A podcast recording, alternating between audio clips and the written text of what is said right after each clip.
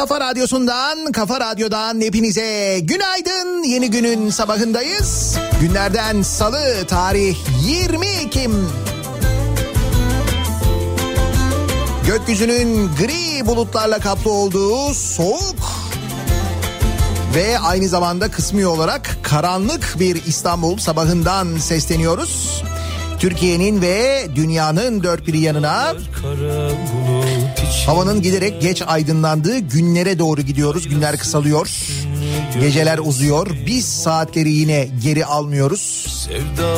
Uğruna saatleri geri almadığımız arkadaşlar bizim bütün mallarımızı boykot ederken biz onların saat diliminde olmak uğruna sarhoş, sarhoş, yolda karanlık sabahları tercih ediyoruz. O günler yine yaklaşıyor. Kör karanlıkta işe gidip yine karanlıkta işten dönme durumlarına doğru ilerliyoruz. Hayalin düğünü töresi bir hoş, bir hoş. Hangi sarhoş, hangi sarhoş, yolda yabancı sarhoş. El çek tabip kalbimden, içimdeki sancı sarhoş, içimdeki sancı sarhoş.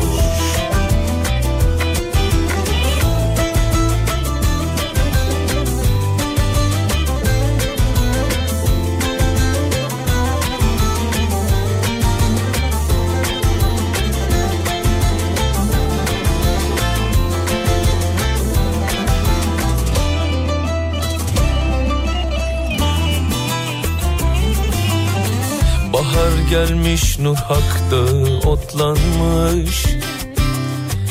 Bizim evde bayram günü kutlanmış. Obalar dağılmış, dostlar yadlanmış. Eyvah ayrılığın yaresi bir hoş, bir hoş. Hangi sarhoş, hangi sarhoş, yolda yabancı sarhoş. El çek tabip kalbimden, içimdeki sancı sarhoş, içimdeki sancı sarhoş. Eyvah ayrılığın yaresi bir hoş, bir hoş. Hangi sarhoş, hangi sarhoş, yolda yabancı sarhoş. El çek tabip kalbimden, içimdeki sancı sarhoş, içimdeki sancı sarhoş.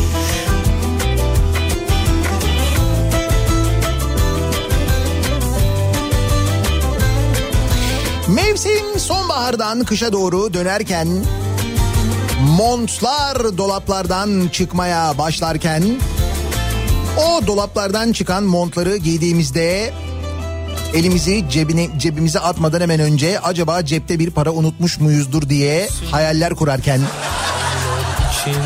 kimilerimiz büyük şans eseri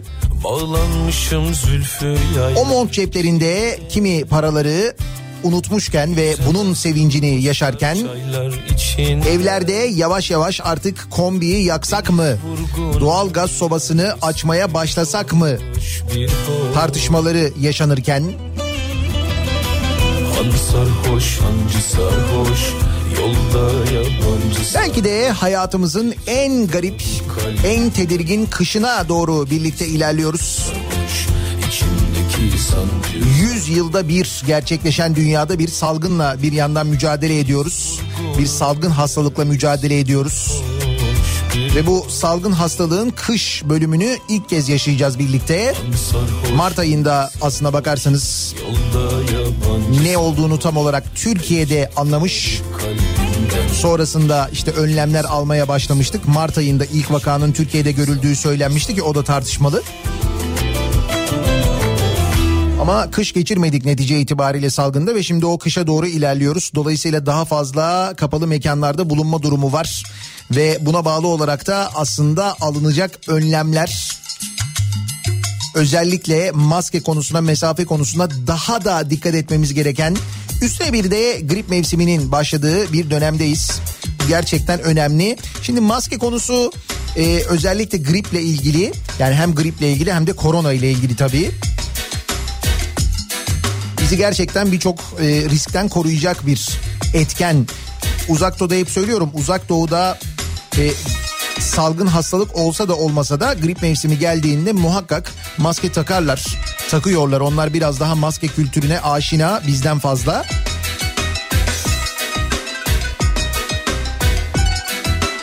Dolayısıyla maske takmak sadece koronaya karşı değil, yaklaşan grip salgınıyla da aynı zamanda mücadele etmeye ve sizi ondan korumaya da yarayacak. O nedenle maske konusuna biraz daha bugünlerde ağırlık vermek, maske konusunda daha hassas olmakta fayda var. Ha, diyorsanız ki ben hiç ilgilenmiyorum bu hastalık konularıyla, ben inanmıyorum zaten bu virüse falan diye. Hala gerçekten virüse inanmayan var, evet. Var var, görüyorum o konuşmaları, zaman zaman duyuyorum. Etrafımda da duyuyorum yani. İşte bunun büyük bir komplonun bir parçası olduğunu düşünenler. Ee, işte Amerika ile Çin'in ortaklaşa bunu çıkardığını. Tabii tabii var, böyle şeyler de var. Ha, diyorsanız ki ben bunların hiçbiriyle ilgilenmiyorum. Sizin için de menümüzde e, bir şeyler var. Mesela göktaşı var bir tane. İstiyorsanız eğer. Ünlü astrofizikçi Neil deGrasse Tyson uyardı. kırk bin kilometre hızla dünyaya yaklaşan bir göktaşı varmış.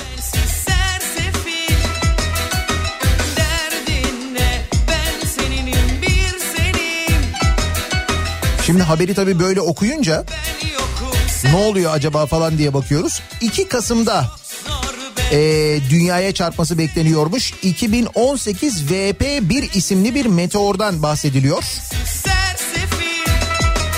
Bu e, meteorun iki Kasım'da dünyaya çarpacağını iddia etmiş dünyaca ünlü astrofizikçi. Şimdi tabii haberin başlığı böyle, haberin girişi böyle, korkutan açıklama falan diye yazıyor. Sonra haberin devamını okuyorsun, ne oluyor falan diye. Çünkü başlık işleri genelde böyle bir alengirlidir. Dikkat çeksin diye başlık atılır. Ünlü bilim insanı yaklaşık bir buzdolabı boyutlarında olan iki bin on sekiz V P bir isim göktaşının iki Kasım'da dünyaya çarpacağını söylemiş. Kişisel Instagram hesabı üzerinden açıklamalarda bulunan Tyson, E, iki bin on sekiz V P bir iki Kasım'da, yani seçimlerden bir gün önce dünyaya çarpabilir. Yani son uyarıyı da yapıyor Amerikalılara. O, Amerika'da seçim olduğu için söylüyorum. Çok büyük boyutlarda olmadığı için etkisi düşük olacaktır demiş. Göktaşının gezegenimizin atmosferine girme ihtimali yüzde sıfır virgül kırk bir, fakat atmosferden girse bile boyutu sebebiyle etkisi hissedilmeyecektir ifadesini kullanmış. Yanlış mekan. Yani şöyle olacak. Aa, yıldız kaydı. Yani ihtimal bu, öyle görünüyor. Şöyle korkutacak bir durum da yok aslında da. Haberi yazan editör arkadaşlar, bu haber ne başlık atarsak okunur acaba diye düşününler.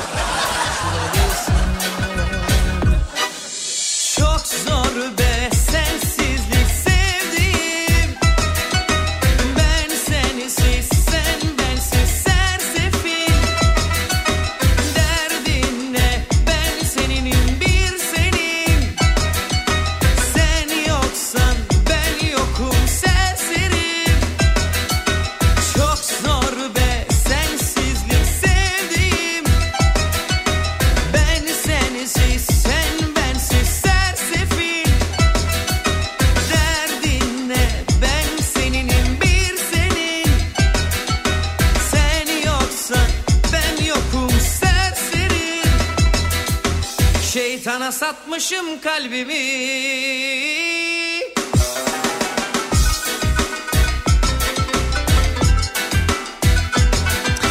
Ve montlarının cebinden para bulanlar.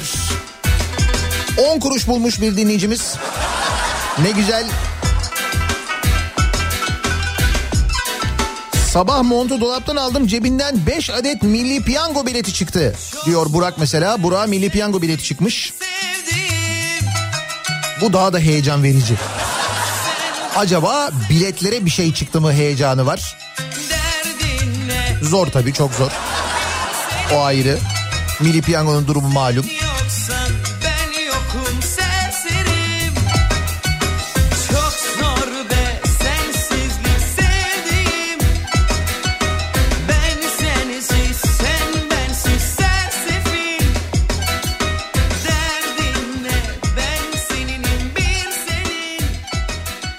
Armageddon ekibini hazırlayalım mı? Yok, o kadar abartmaya gerek yok yani. Armageddon, ha bak bu Armageddon ekibini şöyle yapabilir. Ee, bu Donald Trump mesela anketlerde epey bir geride çıkıyormuş ya. Seçimlerde yaklaşıyor şimdi. Böyle bir göktaşı meselesi de var. O da bir fırsattır aslında. Bu böyle bir Armageddon ekibi hazırlayıp ben göktaşını yok etmelisi için gönderiyorum. Hatta bu şey kurdu zaten değil mi Amerika'da? Bir Space Force diye bir şey kurduk yanlış bilmiyorsam. Heh, uzay gücü diye. Uzay gücü ekibini toplayıp göktaşına gönderir falan. Bir puan bir puan. Yer mi Amerikalılar? Bence yerler yani. Seçimlerden önce neler yenmiyor neler, hatırlayın.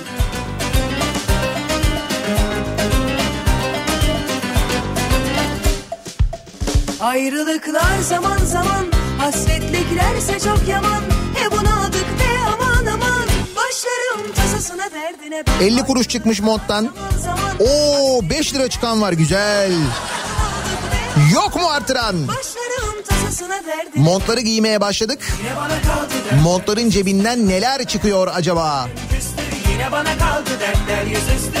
Acınına yandım gönlüm küstü. Doldurmuş rakısını karşımda, içiyor hiç durmadan. Canım biz İzmir'deyiz. Bizde burada Aralık'ta giyilir montlar. Daha vakit var diyen var. Benim montun cebinden ancak selpak çıktı diyen var.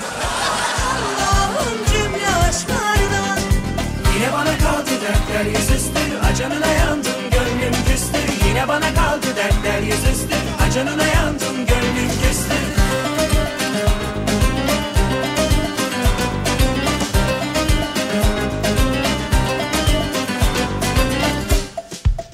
Ayrılıklar zaman zaman, hasretliklerse çok yaman. E bunadık be aman aman, başlarım tasasına derdine ben. Ayrılıklar zaman zaman, hasretle girerse çok yaman. E bunaldık be aman aman, başlarım tasasına derdine ben. Yine bana kaldı dertler yüzüstü. Acanına yandım gönlüm küstü. Yine bana kaldı. Sonbahardan kışa dönmek mi? Biz hala yazdayız. Orası neresi? Adana. Adana'da bugün hava sıcaklığı, yani bugün beklenen hava sıcaklığı otuz derece. Yarın otuz iki derece, Perşembe otuz iki, Cuma otuz iki, Cumartesi otuz dört, Pazar otuz üç, Pazartesi otuz iki diye gidiyor, iyi mi? Ama akşam serin, on yedi derece, ne haber? Hani bir umut yani.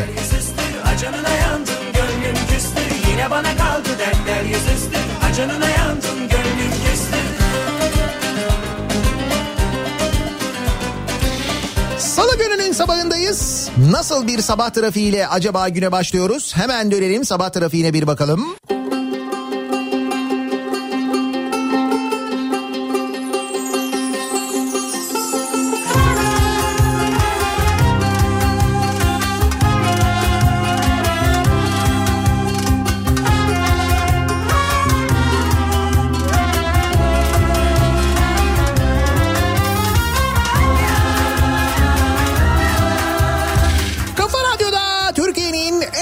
Radyosunda devam ediyor. Day iki'nin sonunda Nihat'la Muhabbet. Ben Nihat Sırdar'la. Salı gününün sabahındayız. Tarih yirmi Ekim. Geçiyor günler. Havalar soğudu. Kışa doğru ilerliyoruz. Montları giymeye başladık. Kombiyi yaksak mı, yakmasak mı diye düşünürken. Bekle, bekle, bekle, bekle. Canım o kadar doğalgaz bulduk. Bu sene herhalde kombiye o kadar para ödemeyiz. Doğalgaz o kadar para ödemeyiz diye umutlananların. Bu şekilde umutlananlara kıs kıs gülenlerin radyo programı. Bekle, bekle, olmaz bu işler. Ama hepsinden önemlisi bugün yeni şeyler öğrenmemenin insana mutluluk verebileceğini öğrenecek olanların radyo programı. Ki birazdan bu konuyu daha geniş açacağız. Konu resmi gazetede yayınlandığı için daha detaylı bir şekilde konuşacağız bununla ilgili. Ama ona gelene kadar konuşacağımız başka konular var. Mesela işte Amerika'da bir göktaşı tartışması varken, ki tartışma şeklinde değil aslında, bir göktaşı tespit edilmiş iki bin on sekiz yılında, onun Türkiye'ye e, Türkiye'ye diyorum dünyaya, yok canım Allah söyletmiş olamaz ya. Zaten buzdolabı büyüklüğündeymiş, öyle büyük bir etkisi olmayacakmış dünyaya çarpsa bile. Kaldı ki bize göktaşı çarpsa ne olur, biz şunları yaşadıktan sonra Allah aşkına.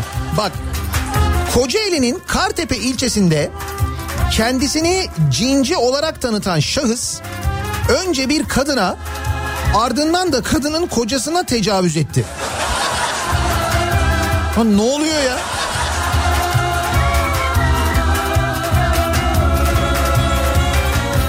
Ses Kocaeli haber sitesinde yer alan habere göre büyü bozdurmak için Kartepe'deki Cinci Hoca'ya giden bir kadın. Kimi sustum, kimi... Böyle her ilçenin bir Cinci Hocası var. Her tepenin neredeyse. Bitmiyorlar bunlar. Hocanın büyüyü bozmak için birlikte olmamız gerekiyor, yoksa büyü bozulmaz telkinlerinden sonra kadına tecavüz ettiği iddia edildi. Tecavüze uğrayan kadın da olayı kocasına anlatınca... Kocası ertesi gün Cinci Hoca'ya gitti. Cinci Hoca da kadının kocasında da büyü olduğunu söyledi. Ona da... Karı koca sabah erken saatlerde karakola giderek Cinci Hoca'dan şikayetçi oldular. Bölge halkı yaşananlara pes dedi. Pes dedikten bir on gün sonra onlar da büyü bozdurmak için... Ah yaşanır mı? Yaşanmaz. Bal gibi bilip ama... Katlanmakla, bal gibi bilip ama katlanmakla, dert çok ama çare. Şimdi bunlar tabii aslında yeni haberler değil. Geçmişte hatırlayınız bu ve buna benzer badeleme vakaları yaşamıştık. Ben buradan anlatıyordum. O zaman insanlar inanmıyorlardı. Abartıyorsunuz, öyle şeyler yok falan deniyordu. Sonra operasyonlar düzenlendi. Bu tipler yakalandı. Bunların üzerine kitaplar yazıldı ya. İsmail Saymaz yazdı işte, Şevheti, Şevhetiye tarikatı diye. O bir tanesi işte. Al buyur, bir tane de Kartepe'de varmış. Hala mı inanmıyorsun? E görüntüleri çıktı adamın işte İstanbul'da. Kalemi alıyor, bu kalem de yazıyormuş şanslısına ya falan diye. Yani niyetin ne olduğu o kadar açık, o kadar belli ki hala... Ha ne zamandan beri hiç niyette en ufak bir değişiklik yok yani. Dertleşelim, konuşalım, duyanlar duysun.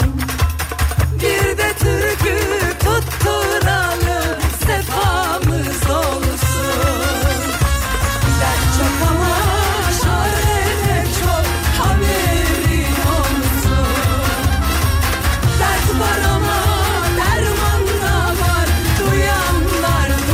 Belli ki bu sabah ciddi bir mont cebi operasyonu yapılıyor. Herkesin hakkını onu soktuk. Herkes montunu giymese bile, hani giyerim diye kenara çıkaranlar, dolaptan montları çıkaranlar montların cebini şöyle bir kontrol ediyorlar. Bak geçen senenin fişlerini bulanlar var mesela montlarda. Zaten ekseriyette fiş çıkıyor, e, selpak çıkıyor. Çıksa çıksa on kuruş çıkıyor. Bilemedin en fazla beş lira. O kadar yani. Ama mesela geçen senenin fişinin çıkması daha da e, dramatik, onu söyleyeyim. Çünkü geçen senenin fiyatları yazıyor fişte. Bak mesela e, ıspanak, yedi yüz gram ıspanak almış, dört lira doksan beş kuruş ödemiş. Hıyarın kilosu iki lira altmış kuruş. Buyurun. Elvan elvan memeler, kavuşamıyor düğmeler. Bugün günlerden salı, yarın bir reyhan dalı. Gören maşallah desin, digi digi dal dal digi dal dal. Elvan elvan memeler, kavuşamıyor düğmeler. Bugün günlerden salı, yarın bir reyhan dalı. Gören maşallah desin, digi digi dal dal digi dal dal.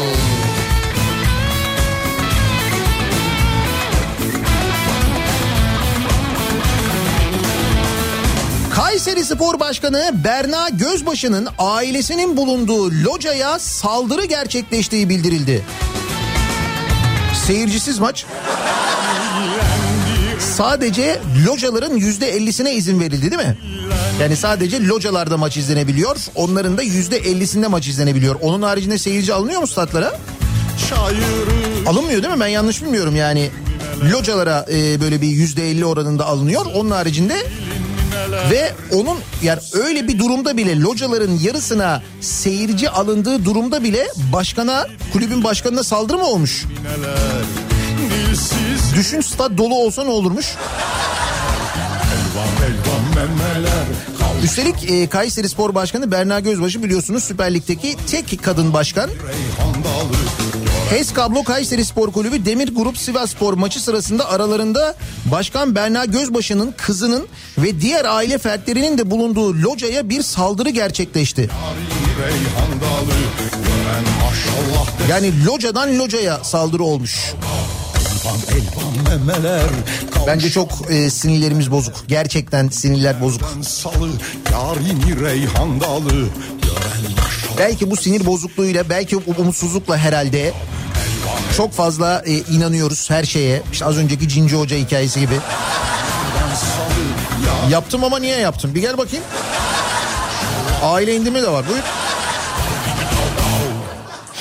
Kenan gitti, Sadun geldi diye bir haber var mesela. Şimdi yine hiç, hiç bizi şaşırtmayacak. Hatta bu konuyla ilgili de konuşmuştum ben, hatırlarsanız. Böyle bir e, İzmir merkezli böyle bir hiper diye bir şey var. Aman dikkat yapmayın etmeyin falan diye.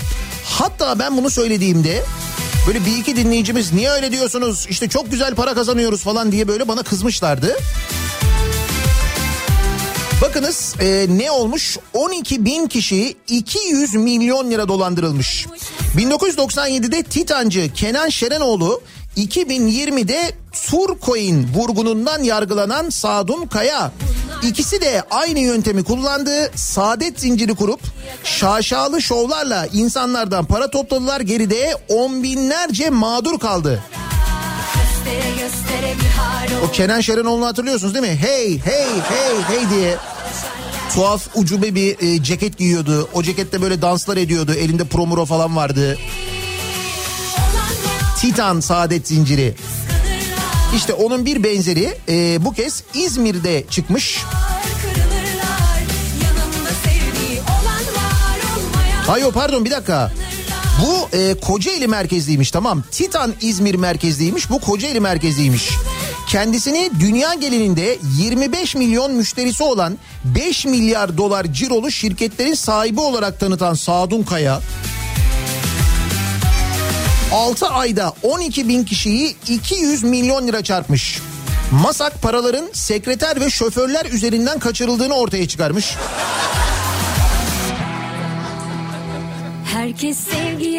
Gördüğün gibi değişen hiçbir şey yok. Bu kez yalnız bu özellikle kripto para birimleri üzerinden yapılıyor bu dolandırıcılıklar. Kripto para birimi Bitcoin'den kazanılan sözde milyonlar dilden dile dolanırken Kocaeli'de ortaya çıkan Sadun Kaya ile yazılımcı Muhammed Satıroğlu kendilerini dünya genelinde yirmi beş milyon müşterisi olan beş milyar dolar cirolu şirketlerin sahibi olarak tanıtmış. Vaatleri de Türkiye'nin ilk kripto para birimi Turcoin'i oluşturmakmış. Ki bunu da konuşmuştuk hatırlarsanız. Sözde Turcoin'ciler aynı Titan'daki gibi lüks otellerde toplantılar düzenledi. Toplantılara katılanlar paralarını sisteme yatırmaya ikna edildi. Kimi evini, kimi arabasını sattı. Kimi de yakınlarından para toplayarak sisteme dahil oldu. Sistem yeni üye getirene ek bonus para kazandırıyoruz formülüyle kısa sürede yayıldı. Sonradan sanıklar arasına giren Orhan Akbulut'sa birkaç doktor arkadaşından para toplayarak beş milyon lira yatırdı. Para yatıranlar ilk aylarda ödemelerini düzenli alınca daha fazla para yatırmaya, daha fazla para müşteri ve para ve müşteri bulmaya başladı. altı ay içinde on iki bin e, kişiyi iki yüz milyon liraya kaptırdı Turcoin'e.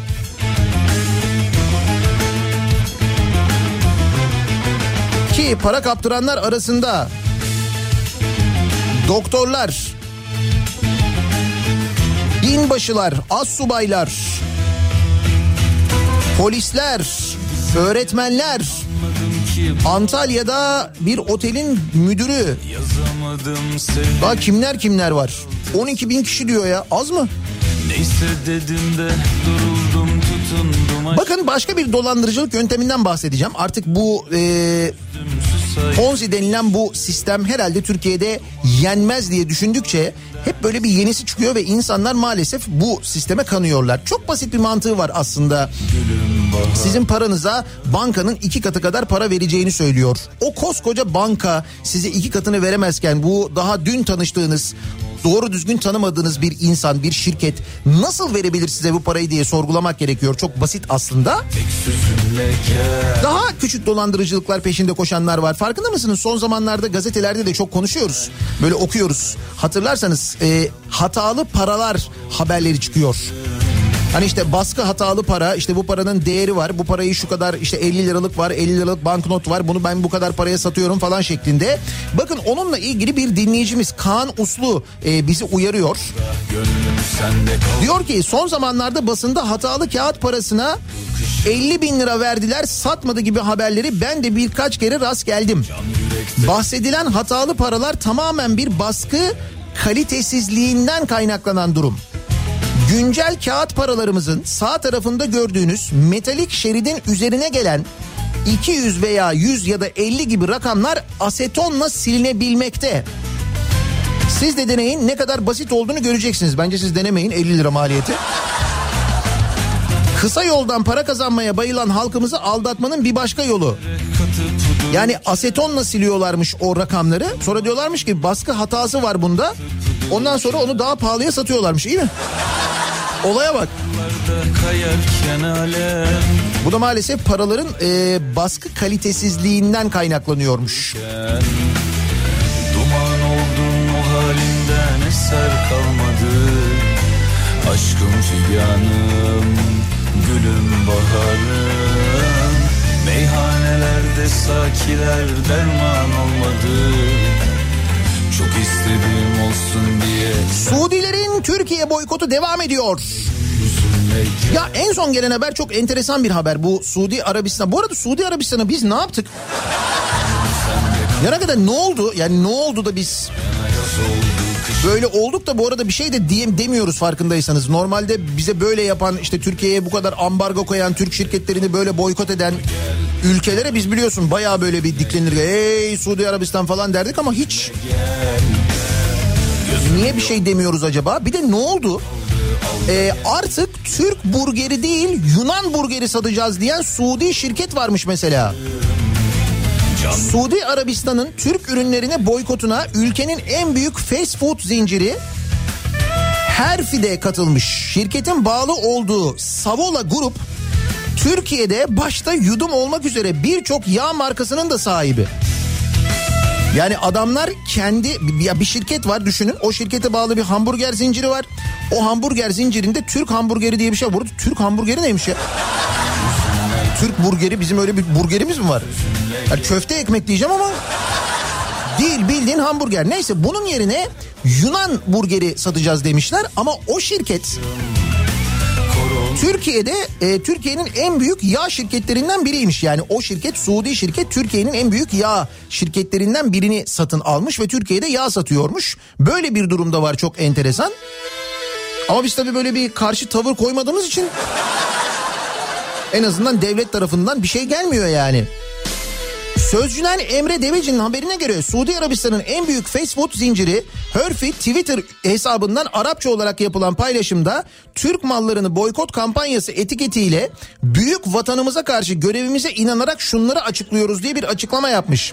Türk mallarını boykota yönelik halk kampanyasına katılarak Türkiye'den gelen herhangi bir ürünü almamaya başlamış. Buna ek olarak Türk burgeri satışını durdurmuş. Onun yerine bugünden itibaren Yunan burgeri sunmaya başlamıştır demiş. bin dokuz yüz seksen bir yılında kurulan bu Herfy şirketi Suudi Arabistan'ın en büyük şirketlerinden biri olan Savola Grup bünyesinde bulunuyormuş. Türkiye'de Savola Gıda adıyla faaliyet gösteren şirket de Türkiye'de yenilebilir yağ sektörünün lideri konumunda. Savola Gıda, Yudum ve Sırma markalı yağların yanı sıra Egem'den Brillo, Cielo ve Afya marka natürel sızma, zeytinyağları da üretiyormuş. Üstelik Suudi Arabistan'a ihraç da yapıyormuşuz buradan. Ay ne oluyor acaba? Değil mi gerçekten yani? Ya da belki de ne olduğunu bilmemek en güzeli ya. Aman boşver. Hatta biz ne olduğunu bilmeyelim diye bak yetkililer onu da düşünmüşler. Ee, bir kanun teklifi vardı. O kanun teklifi e, yasalaşmış ve resmi gazetede de yayınlanmış. Köprülere, otoyollara bütçeden ne kadar para gittiğini artık öğrenmeyecekmişiz. Oh kafamız. E, güzel değil mi canım işte? Bak mesela bence bence şunları da öğrenmek yanlış.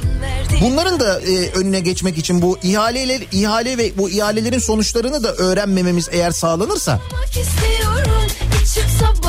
Gaziantep merkezli ARGE Grup bütün Türkiye'de kamunun gözdesi olmuş. iki yüz otuz ihale almış.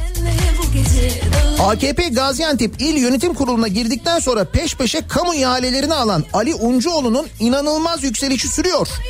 Uncuoğlu'nun ortak olduğu şirket beş yılda çoğu devlet malzeme ofisi olmak üzere kamu kurumlarından iki yüz otuz ihale almış beş yılda.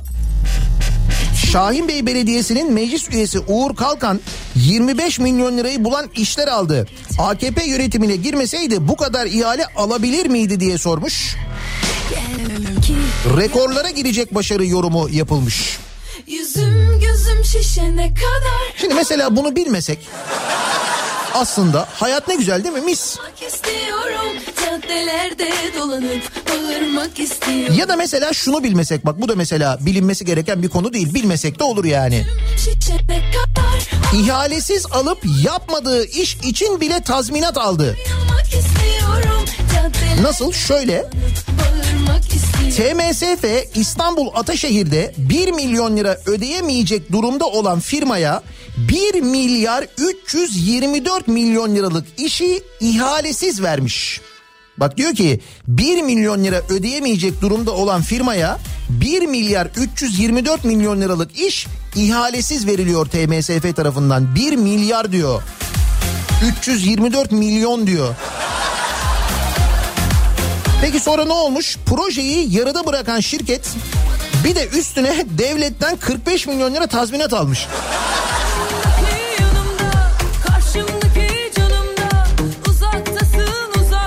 Güzel sistem bence. Her türlü kârdasın yani. Abi nasıl bir şey bu? Tasarruf Mevduatı Sigorta Fonu'nun İstanbul Ataşehir'de ihalesiz olarak verdiği firmaya e, işi yapamadığı halde bir de tazminat ödediği ortaya çıktı. T M S F sahip olduğu arsaları ihalesiz olarak Aksüs Yapı adlı şirkete arsa satış karşılığı gelir paylaşımı sözleşmesiyle iki bin on altı yılında vermiş. Gayrimenkullere ilişkin herhangi bir duyuru ve ilan yapılmadığı gibi ihale de yapılmaksızın şirketin teklifi üzerine fon kurulu tarafından karar alınarak sözleşme imzalandı. Aksüs Yapı, Reyhan İnşaat ve Marmara Fidancılık'la birlikte projede ortaklığa gitti. iki bin on yedi yılında bin yüz on üç daire ve kırk dört ticari alandan oluşan Ataşehir Modern Projesi'ne başladı. bir milyar üç yüz yirmi dört milyon lira gelir beklenen işin kanun ve yönetmeliklere aykırı olarak verildiğini belirleyen Sayıştay, iki bin on sekiz yılında yaptığı denetimde ihalesiz biçimde ve keyfi olarak seçilen yüklenicinin bu işi sonuçlandıramayacağının anlaşıldığını vurguladı. Yani Sayıştay bakınca anlamış bunlar yapamazlar bu işi diye. T M S F ise Sayıştay'ın genel denetimini ilgilendirmez bu konu diyerek bu tespiti kabul etmediğini ifade etti. Peki sonra ne oldu? T M S F fon menfaatlerine uygun görülmeyen bu taleplerin reddedildiğini ve Aksüs Yapı ile yapılan sözleşmenin on Mayıs iki bin on dokuz tarihinde karşılıklı mutabakat çerçevesinde feshedildiğini açıkladı. Yani Sayıştay'ın dediği olmuş. Peki sonra ne olmuş? Sayıştay'ın iki bin on dokuzda yaptığı denetimde ise T M S F'nin sözleşmeyi sonlandırıl sözleşmeyi sonlandırmaması sebebiyle Aksüs Yapı'ya kırk beş milyon üç yüz seksen iki bin lira ödeme yapmak zorunda kaldığı tespit edilmiş. otuz bir buçuk milyon liralık teminat mektubu da iade edilmiş. Ya diyorum ya her türlü kârdasın. Ama mesela biz bunu bilmesek. Nitekim böyle şeyleri bilmeyelim diye yasa çıkmış, işte onu söylüyorum. Meclisten geçerek yasalaşan torba kanun teklifiyle bütçede fonksiyonel sınıflandırma tablosu kaldırıldı. Böylelikle iktidarın otoyol, köprü ve hastane gibi büyük projelere ne kadar harcama yaptığı bundan sonra öğrenilemeyecek. Oh! Ne güzel.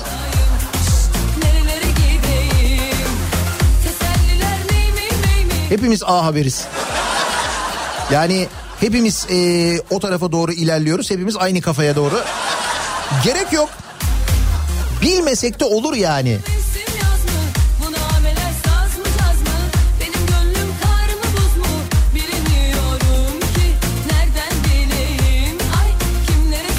Başka neleri bilmesek de olur sizce? Mesela başka hangi konular e, yasaklansa acaba? Daha doğrusu böyle kanunla denilse, denilse ki bu konuyla ilgili vatandaşlarımıza bilgi vermeye gerek yok. Hiç kafalarını karıştırmayalım. Onların o güzel akıllarını yormayalım, değil mi? Bilmesek de olur. Bu sabahın konusunun başlığı olsun. Başka neleri artık öğrenmesek, bilmesek olur sizce diye dinleyicilerimize soruyoruz. Sosyal medya üzerinden yazıp gönderebilirsiniz. Mesajlarınızı Twitter'da böyle bir konu başlığımız, bir tabelamız, bir hashtagimiz an itibariyle mevcut. Bilmesek de olur bu sabahın konusunun başlığı. Twitter üzerinden yazıp gönderebilirsiniz mesajlarınızı. Böyle bir konu başlığımız mevcut Twitter üzerinde. nihat et nihat ırdar nokta com elektronik posta adresimiz. Bir de WhatsApp hattımız var, sıfır beş otuz iki yüz yetmiş iki elli iki otuz iki sıfır beş otuz iki yüz yetmiş iki kafa. Bir ara verelim, reklamlardan sonra yeniden buradayız.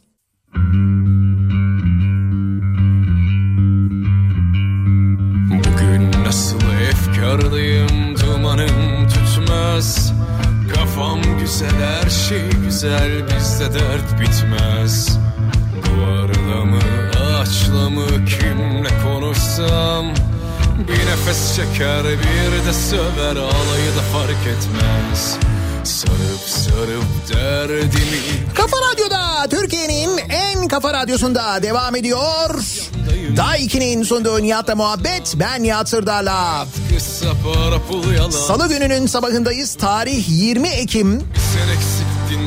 Hava epey yağmurlu, o nedenle şemsiye ile başlıyoruz bu bölüme. Bundan böyle her gece elimizde bir şişe hayyam ile meczup oldum. Üstelik bu hepimizin yakından bildiği bir şemsiye.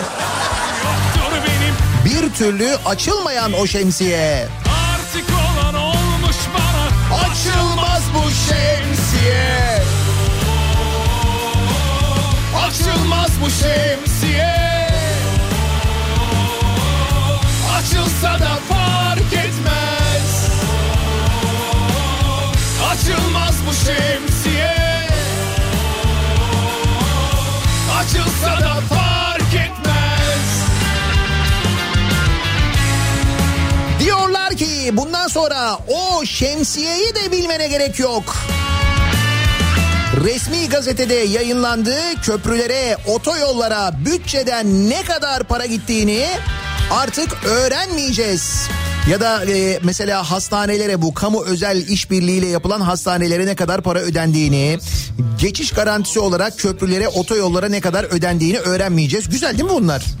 Başka neleri bilmesek olur acaba diye biz de bu sabah dinleyicilerimize soruyoruz. Belki de bu hayat formu, belki de bu hayat şekli ideal hayat şeklidir, değil mi? Bundan böyle her gece elimizde... Çok güncel diyor ki dinleyicimiz mesela, vaka sayılarını, hasta sayılarını bilmesek de olur, değil mi? Şey, yoktur benim. Nitekim onu da tam olarak biliyor muyuz, bilmiyoruz. Yani doğru rakamlar, doğru sayılar veriliyor mu bize bilmiyoruz. O konuda epey bir tereddütteyiz haklı olarak. Açılmaz bu şemsiye. Açılsa da fark etmez. Açılmaz bu şemsiye. Açılsa da fark etmez. Abi sizi Avustralya'dan dinliyoruz. Ama sonuçta ta Avustralya'dan dinliyoruz. Bilmesek de olur diyor Tahir ve Mehmet. Tabii canım, Avustralya'da ne yemeyeceksiniz ya? Bırak.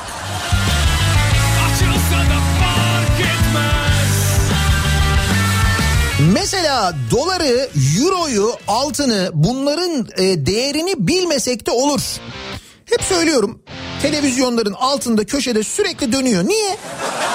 Bilmeyelim canım, aman. Bilmeyince bak ne güzel oluyor. Yatakta uyanınca... Mesela zamları bilmesek olur. Zamları da bilmesek olur, evet. Ama şöyle bir şey var, biz onu bilmesek de neticede... Öderken anlıyoruz onu. Onun önüne geçilmiyor. Orada yapacak bir şey yok. O vergi artışıydı, zamdı falan, onları mecbur. İşte bunalınca sen varsın. İş yerinde, tatilde, cehennemin dibinde sen varsın. Hangi taşı kaldırsam altından çıkıyorsun. Hangi yöne savrulsam peşimden geliyorsun. Bence bütün kamuda resmi yazışmaları, kanunlar, sayısal veri, ihaleler ve benzeri açıklamalar dünyada sadece üç kişinin bildiği dil olan Anaka diliyle yazılıp açıklansın. Böylece ihale kime verildi, kim aldı, ne ödendi, ne yasası değişti, ne yazıldı, kıdem tazminatının akıbeti ne olacak? Yeni atanan kişi kimin dayısı? Hem resmi olarak açıklanmış olur hem de bilmemiş oluruz. Bunları da bilmesek olur. Evet.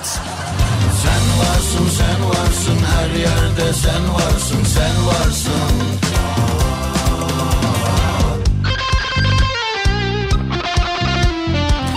Seçim sonuçlarını bilmesek de olur diyor mesela, birçok dinleyicimizden bu yönde mesaj geliyor. Ay neticede zaten biliyoruz da. Ne oluyor? Seçim sonucu çıkıyor. Seçim sonucunu görüyoruz. Diyorlar ki bir şey oldu. Ya ne oldu diyoruz? Ya bir şey oldu. Hiçbir şey olmasa bile. Peki diyoruz ne oldu? O diyor oyda diyor bir şey var diyor. Sahtelik var diyor. Orada diyor bir sayımda problem oldu. Peki diyoruz bunların diyoruz hepsi aynı zarfın içinden çıkıyor. Nasıl oluyor da sadece bir tanesinde oluyor, diğerlerinde olmuyor? Çünkü diğerlerini kazandık. E böyle dediler işte. Böyle olmadı mı? Halbuki bilmesek mesela biz o seçim sonuçlarını hiçbir şey olmayacak yani. Sen varsın, sen varsın, her yerde sen varsın, sen varsın. Sen varsın, sen varsın, her yerde sen varsın, sen varsın.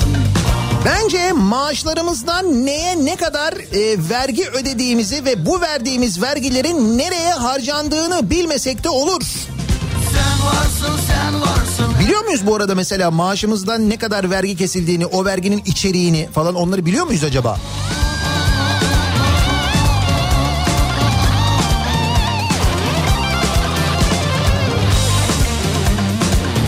Her yıl kaç tane öğretmen ihtiyacımız olduğunu bilmesek de olur.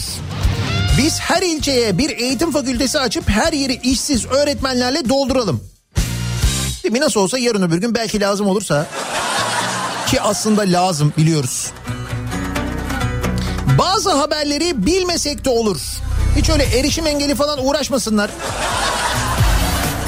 Değil mi? Bir tane gazete olsun, bir tane televizyon olsun. Bitti.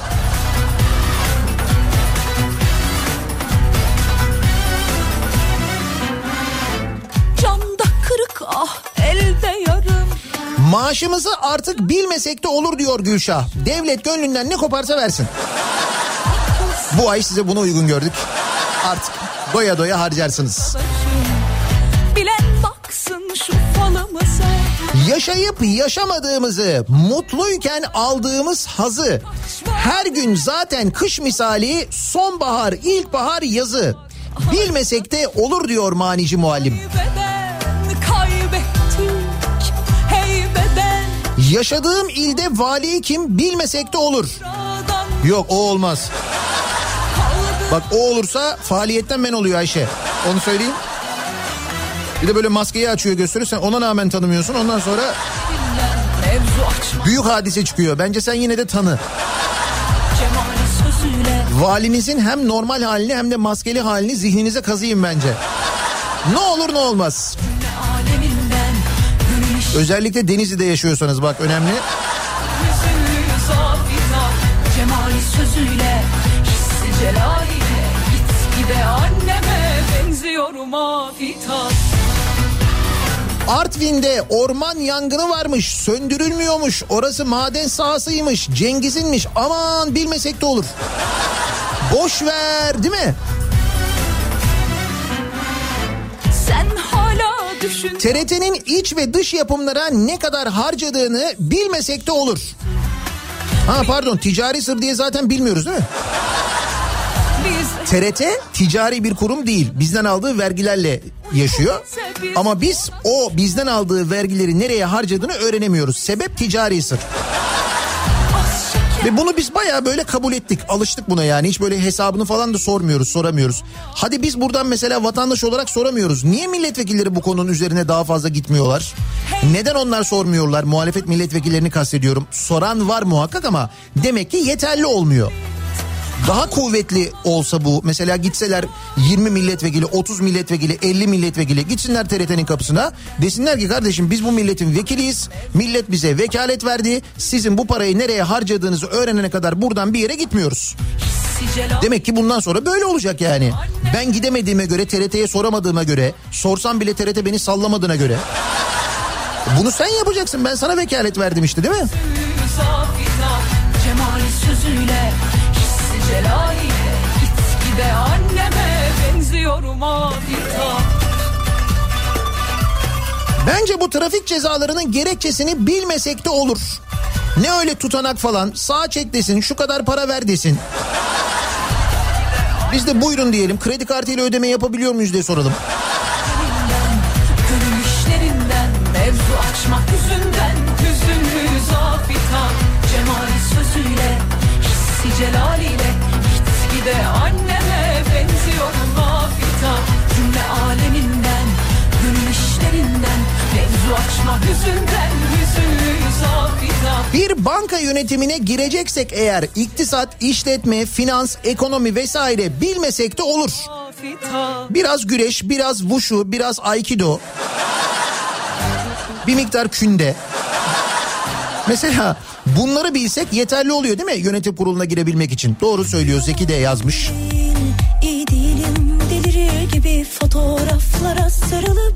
Ne kadar az bilgi o kadar çok mutluluk. Demek ki bundan sonra buna dönüyoruz.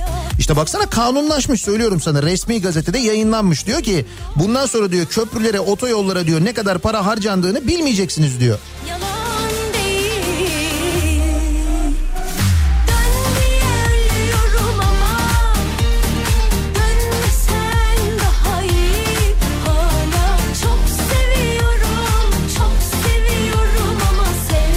Bir de diyorlar ki hayır bilsek ne olacak?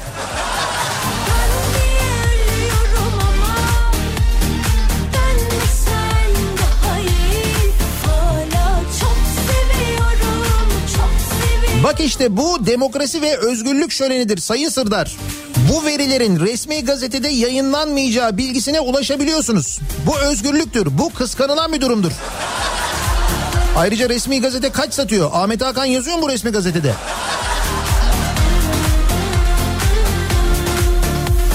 Bir nevi resmi gazetede yazıyor aslında yani. Hey gidi hürriyet hey. Ekmek fiyatlarını bilmesek de olur. Nasılsa askıda ekmek var. Ya. Şimdi M H P askıda ekmek kampanyası başlattı biliyorsunuz. Ve bu askıda ekmek kampanyası ile ilgili doğal olarak tepkiler geldi. Tepkiler şöyle tabii. Şimdi M H P iktidar ortağı, resmi olmasa da öyle iktidar ortağı, Cumhur İttifakı'nın bir üyesi değil mi? İktidarın her yaptığını destekliyor mu? Destekliyor. İtiraz ediyor mu? Hayır. E şimdi askıda ekmek kampanyası başlattığına göre demek ki ekonomiyle ilgili bir sıkıntı var. İnsanlar ekmek bulamıyorlar manasına gelmiyor mu bu? Evet geliyor. Ama hayır. Bu eleştirilere deniyor ki... M H P Genel Başkan Yardımcısı e, Semih Yalçın bu kampanyadan ekonominin batakta olduğu, milletin fakru zaruret içinde kaldığı çıkarımında bulunan densizler çekilin demiş. Densizler ne yapıyorsunuz? Ne çıkaralım burada? Ekmek üretimimiz fazla. Bulmuş yani, o kadar çok ekmek üretiyoruz ki fırında yer kalmadı, o yüzden askıya asıyoruz. Buradan bunu çıkarın işte. Doğrusu bu yani. Bu arada benim Semih Yalçın'a kötü bir haberim var. Bugün Gazete Pencere'ye de yazdım gerçi ama... Kendisinin belki haberi yok ama bu ülkede yıllardır askıda ekmek diye bir şey var. Üstelik bu askıda ekmek uygulaması bizim e, milletimizin iyiliksever olmasından kaynaklanan bir durum da değil. İnsanlar o bahsettiği fakr-u zaruret içinde oldukları için var. Hatta daha da kötüsünü söyleyeyim. Sadece askıda ekmek yok. Askıda çorba var, askıda yemek var, askıda bilet var. Her şey bir askıya asılıyor. Çünkü insanlar alamıyorlar, ulaşamıyorlar ona. Beyefendi bir gün böyle çakarsız, korumasız, kimse olmadan etrafında şöyle bir sokakları gezseydi, ara sokaklara bir girseydi, fırınları şöyle bir dolaşsaydı bilirdi ama... Densizler, çekilin. Densiz olduk biz, gördün mü bak. Gerisine de bakarız. Issız bir adaya düşsün. Milli eğitime ayrılan bütçeyi görünce zaten onlar da bilmemizi istemiyor. Bilmesek de olur. Merkezi bütçe içinde eğitime ayrılan pay geçen yıla göre azaldı. Eğitim yatırımına ayrılan bütçede yüzde yedi virgül altmış dokuzda kaldı. Milli eğitime ayrılan bütçede azalma var. Diyanete ayrılan bütçede tabii ki artış, değil mi?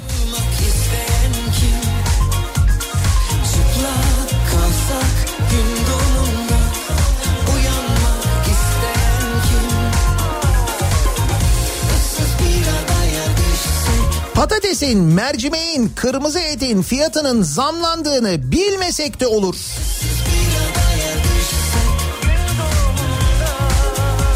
Evet, bunları bir, aslında bunları bilmeyelim diye TÜİK çok çaba sarf ediyor zaten. Ama işte bazen böyle bazı televizyon kanalları var, bazı radyo kanalları var.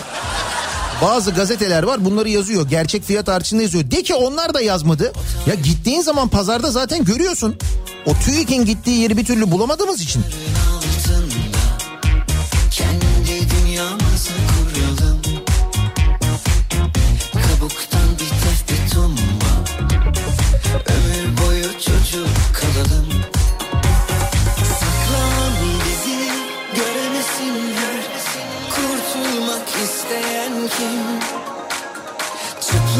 Ekonominin tıkanma ihtimali varmış, bilmesek de olur.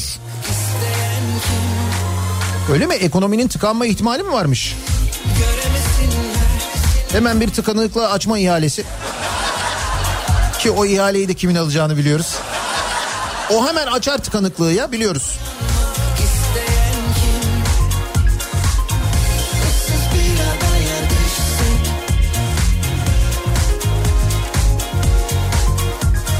Dolarmış, euroymuş, altınmış, benzinmiş, bilmesek de olur canım.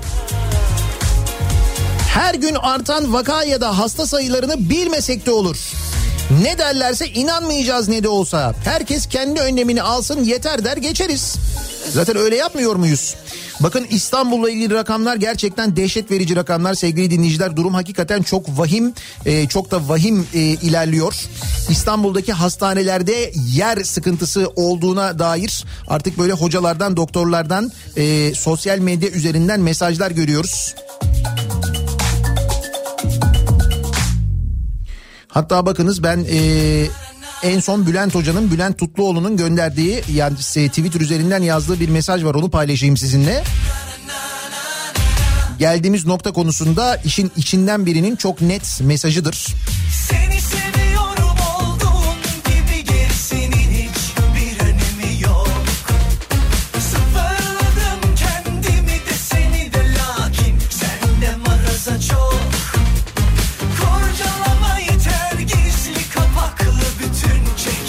Diyor ki Profesör Doktor Bülent Tutluoğlu, aciller dolup taşıyor. Özel hastanelerin bir kısmı hiç Covid hastası yatırmıyor. Yatıranların Covid'e ayırdıkları yatakları dolu. S G K'ya geçen bazı hastaneler Covid'lilerden günlük fark olarak çok büyük paralar istiyor. Pandemi hastaneleri dolu, sorun çok ama çözmeye çalışan yok. İşte İstanbul'da yaşadığımız durum bu maalesef, çok fena.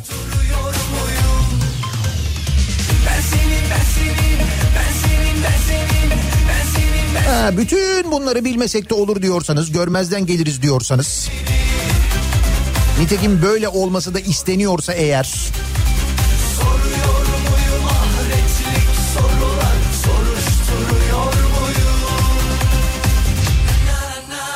elektriğe, doğalgaza, suya zam geldiğinde bilmesek de olur.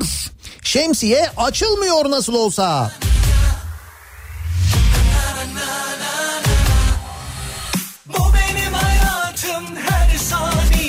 Kefilim tamam mı? Bayıla bayıla gelmedin mi bana sen, ne yani yalan mı? İyi ki yaşadım, iyi ki sevdim, iyi ki ağladım güldüm. Pişman değilim, düşe kalka yürüdüm. Akaryakıt fiyatlarını bilmesek de olur çünkü biz zaten hep elli liralık alıyoruz. Senin, ben senin. elli liralık mı alıyorsunuz? O eskidendi canım. Biz o elli liralığı geçeli epey bir zaman oldu. elli liralığa bir şey olmuyor çünkü. Artık yüz liralık alıyoruz diyoruz ama yüz liraya kendimizi daha tam alıştıramadık, öyle diyemiyoruz.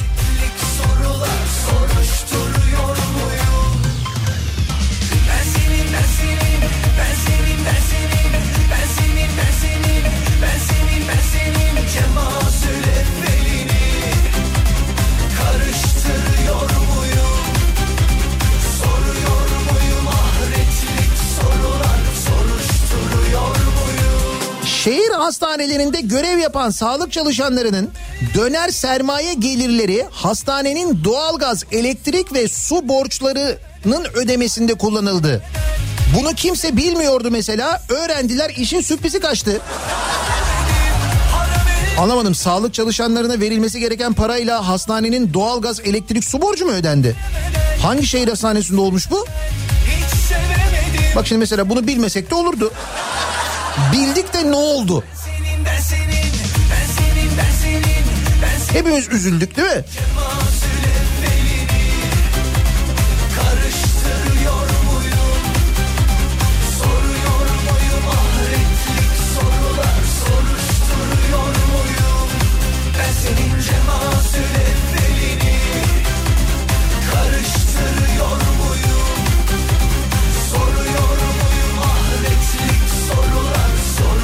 bin dokuz yüz seksen beş doksan yılları arasında maaşlarımız bordronun içinde aldığımız için bordronun üzerinde de devlete kesilen gelir vergisini falan biliyorduk. Sonrasında maaşlar bankaya yatmaya başlayınca artık onları da bilmiyoruz diyor Arzu. Bak işte bilmeyince de oluyor. Onu söylüyorum.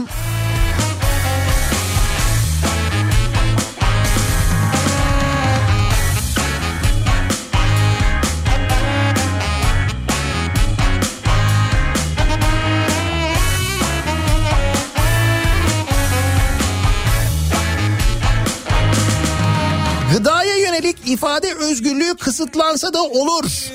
Domatesde hangi tarım zehri var bilmesek de olur. Aman ye gitsin, ne olacak?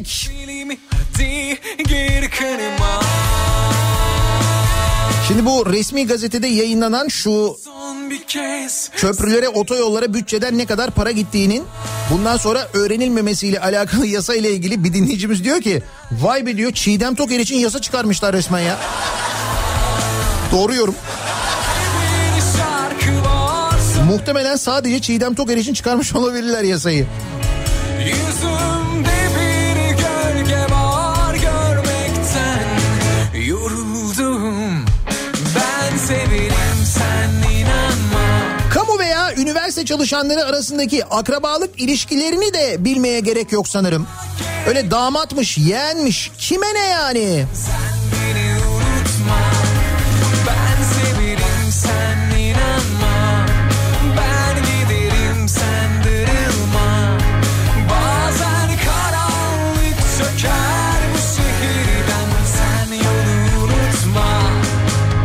Suudilerin boykot ve düşmanlık söylemlerine neden cevap vermediğimizi bilmesek de olur diyor Yeşim.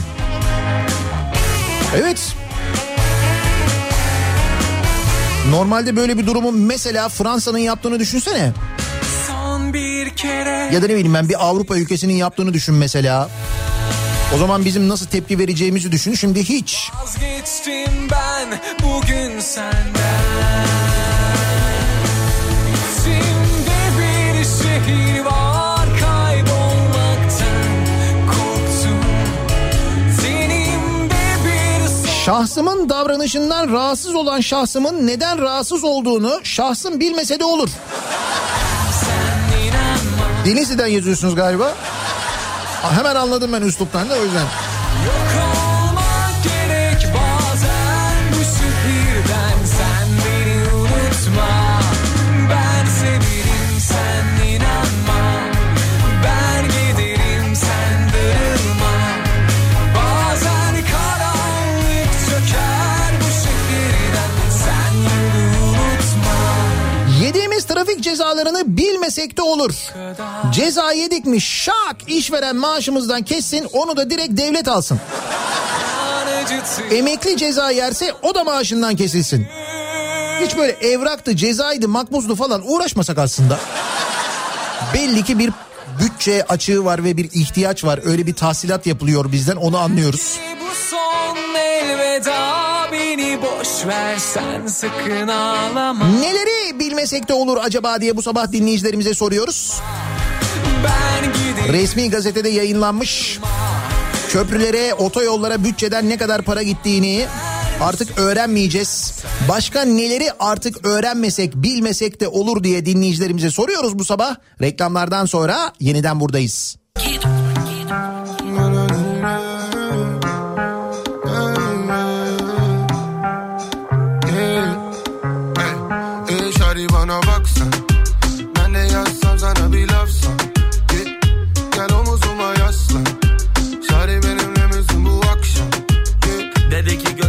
Aya, aya, aya, aya, Kafa Radyo'da, Türkiye'nin en kafa radyosunda devam ediyor. Daiki'nin sunduğu Nihat'la Muhabbet, ben Nihat Sırdar'la.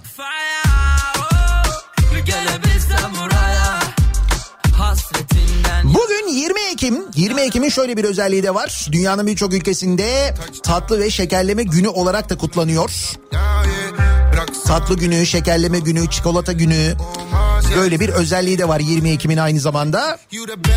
Bu kadar fazla tatlı seven, bu kadar çikolata seven, şekerleme seven bir millet olarak günü layıkıyla kutlamak gerektiğini düşünüyoruz. Ve bugün Kafa Radyo'nun bahçesinde öğle saatlerinde bir kutlama düzenliyoruz. Maskeli, sosyal mesafeli ve bol çikolatalı bir kutlama olacak, onu söyleyeyim. Ee, şöyle size nasıl ulaştırabiliriz bunu? Ee, Instagram yoluyla ulaştırabiliriz. Yani şöyle e, Instagram üzerinden canlı yayınlayacağız biz bugün öğle saatlerinde radyonun bahçesinde yapacaklarımızı. Sosyal medya hesaplarımızdan takip edebilirsiniz. Instagram'da Nihat S D R yazarak beni bulabilirsiniz. Kafa Radyo'nun Instagram hesabını takibe alabilirsiniz. Bugün gün içinde öğle saatlerinde e, canlı yayın da yapacağız. Çeşitli görüntüler de paylaşacağız. Akşam yayınımızda da hediyeler vereceğiz. Onu da hemen söyleyeyim başta.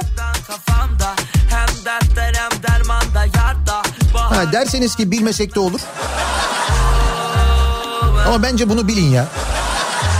Bu bilinsin yani. Neleri bilmesek de olur. Köprülere, otoyollara ödeyeceğimiz paraları bundan sonra bilmiyormuşuz. Resmi gazetede kanun da yayınlanmış, torba yasanın içinde geçmiş. Sayıştay e, raporlarını bilmesek de olur. Zaten bilsek de ne oluyor ki diye soruyor, Şanlıurfa'dan İsmail göndermiş mesela. Evet, Sayıştay raporları mesela, Sayıştay'ın denetleme raporlarını biz her sene öğreniyoruz. Öğreniyoruz da ne oluyor? Aynı kurumların bir sene sonra aynı ihlalleri yaptığını görüyoruz ondan sonra. Çok değişen bir şey olmuyor yani. Fire, fire, fire, fire, oh. Gelebilsem buraya, hasretinden yana, yana, yana, yana. Bazı kamu kurumlarında kadro değişikliği için yapılan sınavlarda neden yazılının yüzde otuzun, mülakatın da yüzde yetmişinin geçerli olduğunu bilmesek de olur. Neden mülakat daha önemli acaba? Acaba... Sen o kadar hazırlan, K P S S'ye çalış, uğraş değil mi? K P S S'den en yüksek puanı almaya uğraş. Sonra çok yüksek puan al ama o aldığın yüksek puan mülakatta hiçbir işe yaramasın. Mülakatta senden çok daha düşük puan alan birisi, o senin çok istediğin kadroya yerleşsin. Bil bakalım o kim? Ya da bilme bakalım işte. Bilmesek de olur diyorum ya. Yerimde saydım da kalbim karıştırır aklımı. Tenimde nemlik var, elimde yaş gibi anladım. Ansızın göz göze geldim, bir bak. Bakışları nimet nimet.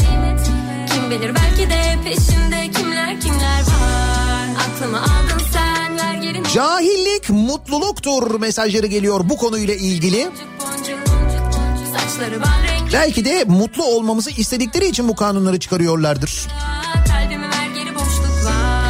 Aile ve sağlık ocaklarındaki doktorların, sağlık ocaklarının elektrik, kira ve suyunu kendi ceplerinden ödediğini bilmesek de olur. Dargının düşleri olmadı hiçbiri daha. Aha yorma. Erdemi yansırta, çatlatın ağzımı nazlı bir kalp. Sardırı tüttünü çakmaya, başladı kabusum sil baştan. Ansızın göz göze geldim bir bak, bakışları nimet nimet. Belki de peşinde kimler kimler var. Aklımı aldın sen, ver geri ne olur ne olur. Yardım et ya Rab sen, gözlerim... Atatürk Havalimanı'na yapılan pandemi hastanesi ne oldu? Bilmem, faal herhalde şu anda ancak dolu olduğu söyleniyor. Öyle mi gerçekten? Diyorum ya, İstanbul'la ilgili rakamlar gerçekten çok korkutucu rakamlar haline gelmeye başladı. Hava soğudukça artış da bekleniyor. Tabii doğal olarak bu durumda acaba işte bir takım kısıtlamalar yine olur mu? Mesela hafta sonları öyle bir şey yaşanır mı? Zannediyorum önümüzdeki günlerdeki tablo bunu belirleyecek.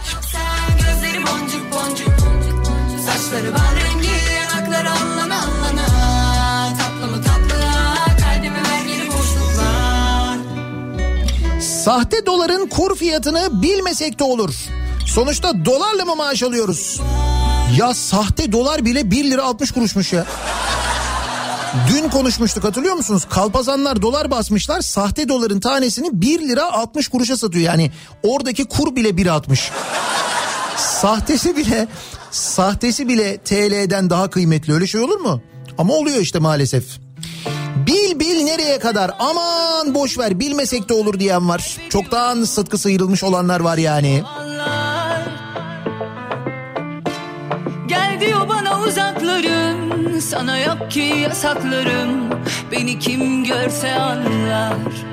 Sen baya bela belasın, bela bela, bela belasın, bela bela, fena fenasın. Fena. Nihat Bey, dün Hamburg'da N D R radyosunda Sağlık Bakanı Fahrettin Koca'nın açıklamasını yayınladılar. Diyor ki her vaka hasta değildir. Eğer hepsi hasta olsaydı doluluk oranı yüzde yetmiş altı olmazdı. Bu açıklamayı Türkçe yayınladılar. Sonra Almanca'ya çevirip üzerine kahkahalar atarak yorumlar yaptılar. Bir nevi bizi kıskandılar. İşte Almanya bizi böyle kıskanıyor sevgili dinleyiciler. Almanya'ya mizah malzemesi de olduk, ne güzel.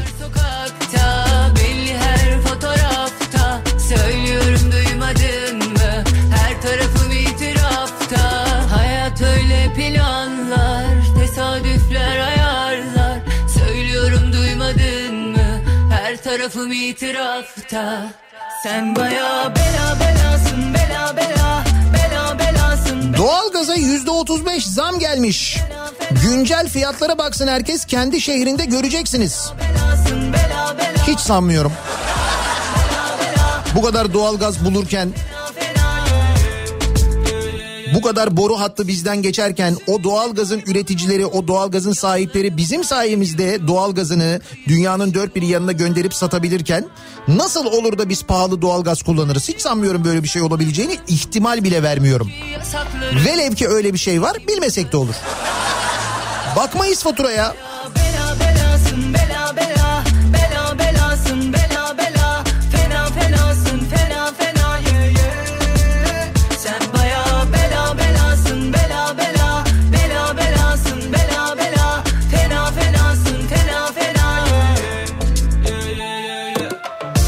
Gece vaka sayısını güncellemişler. Ne oluyor? Çünkü Sağlık Bakanı'nın açıkladığı rakamla tablodaki rakamlar birbirini tutmayınca bir gün öncekine göre orada yapılan hesapla bir yanlışlık olduğu anlaşıldı. Onun üzerine hemen bakanlık oradaki rakamları yeniden düzeltti.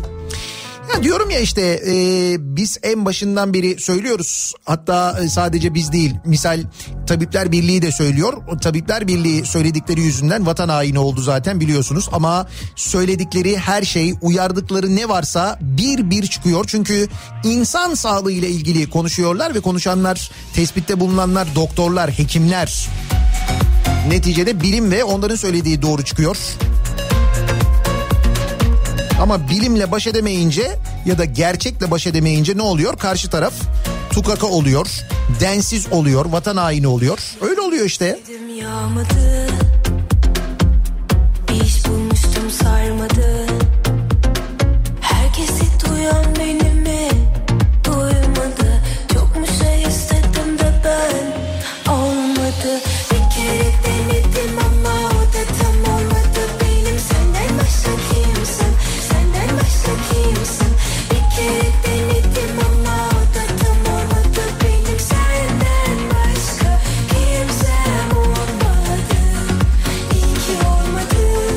Biz bize yeteriz kampanyasında toplanan paralar nerelere harcandı acaba?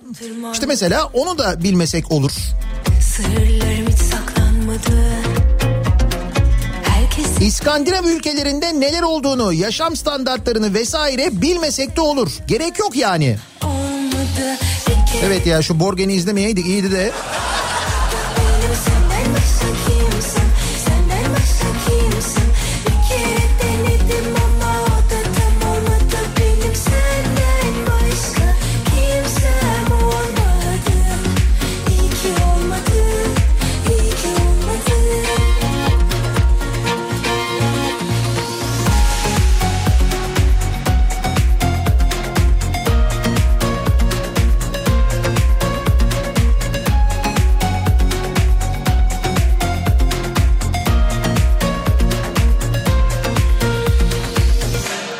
Geçen hafta haberi yapıldı, bu hafta açılıyor. Tüm olayın para olduğunu bilmesek de olur. Hem çözüm sende zaten canım. Doluysa binme. Bitti gitti. Ne açılıyormuş? Milli Eğitim Bakanlığı yüz yüze eğitimin başladığı ilkokullarla sekizinci ve on ikinci sınıfların bulunduğu okullarda kantinlerin açılmasına karar vermiş.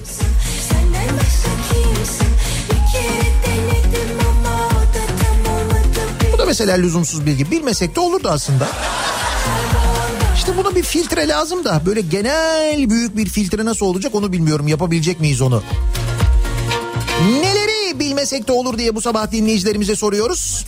Köprülere, otoyollara harcayacağımız paralar, garanti ücretler, bunları artık öğrenmeyecekmişiz. Resmi gazetede de yayınlanmış, ne güzel olmuş. Bundan sonra yapılacak ihaleler, o ihalelerde verilen garantiler, belki onları da öğrenmeyiz, bilemiyorum. Bence Çiğdem Toker bunları bir şekilde öğrenir, bize yazar. Ben eminim, kendisine güveniyorum. Bir ara verelim. Reklamların ardından yeniden buradayız.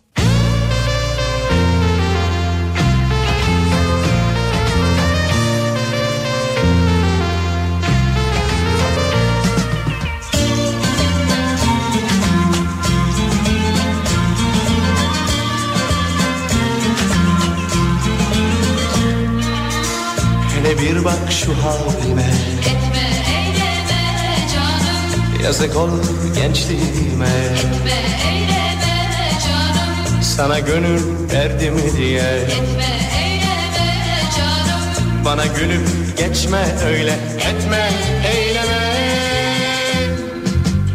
Kim demiş ki ben bilmem aşkı sevdayı, sevdiğimle kol kola gezip tozmayı. Aşkı sevdayı, sevdiğimle kol kola gezip tozmayı. Kahrını cefasını çok çektim ama kim demiş ki ben sevmem yalanlı dünyayı. Kafa Radyo'da, Türkiye'nin en kafa radyosunda devam ediyor. Daha ikinin sonunda Nihat'la Muhabbet, ben Nihat Sırdar'la. Salı gününün sabahındayız. Neleri bilmesek de olur acaba diye bu sabah konuştuk, dinleyicilerimize sorduk. Çünkü o iklime doğru ilerliyoruz. Bilmeyelim, öğrenmeyelim isteniyor. Zaten çok uzun zamandan beri isteniyor da artık bu resmi yollardan da yapılıyor. Köprülere, otoyollara bütçeden ne kadar para gittiğini resmi gazetede yayınlanan yeni kanunla birlikte artık öğrenemeyecekmişiz. Kim demiş ki... Bizim adımıza bunları takip eden gazeteciler öğrenemeyecekler. Sevdiğim... Belki milletvekilleri öğrenmeyecekler, öğrenemeyecekler. Biz de öğrenemeyeceğiz dolayısıyla. Dolayısıyla bilmeyince... Her şey daha bir güzel olacak, değil mi? Yok, ben yine de bilmek istiyorum, öğrenmek istiyorum diyorsanız... O zaman birazdan Kripto Odası başlıyor. Güçlü Mete Türkiye'nin ve dünyanın gündemini sizlere aktaracak. Birazdan Kripto Odası'nda Kafa Radyo'da. Bu akşam on sekiz haberlerinden sonra eve dönüş yolunda yeniden bu mikrofondayım. Sivrisinek'le birlikte. Bu arada öğle saatlerinde dediğim gibi Instagram'ınıza şöyle bir göz atın. Takip edin, orada da çok güzel, keyifli, muhtemelen kokusu size kadar gelecek olan paylaşımlarımız olacak. Yeniden görüşünceye dek hoşça kalın.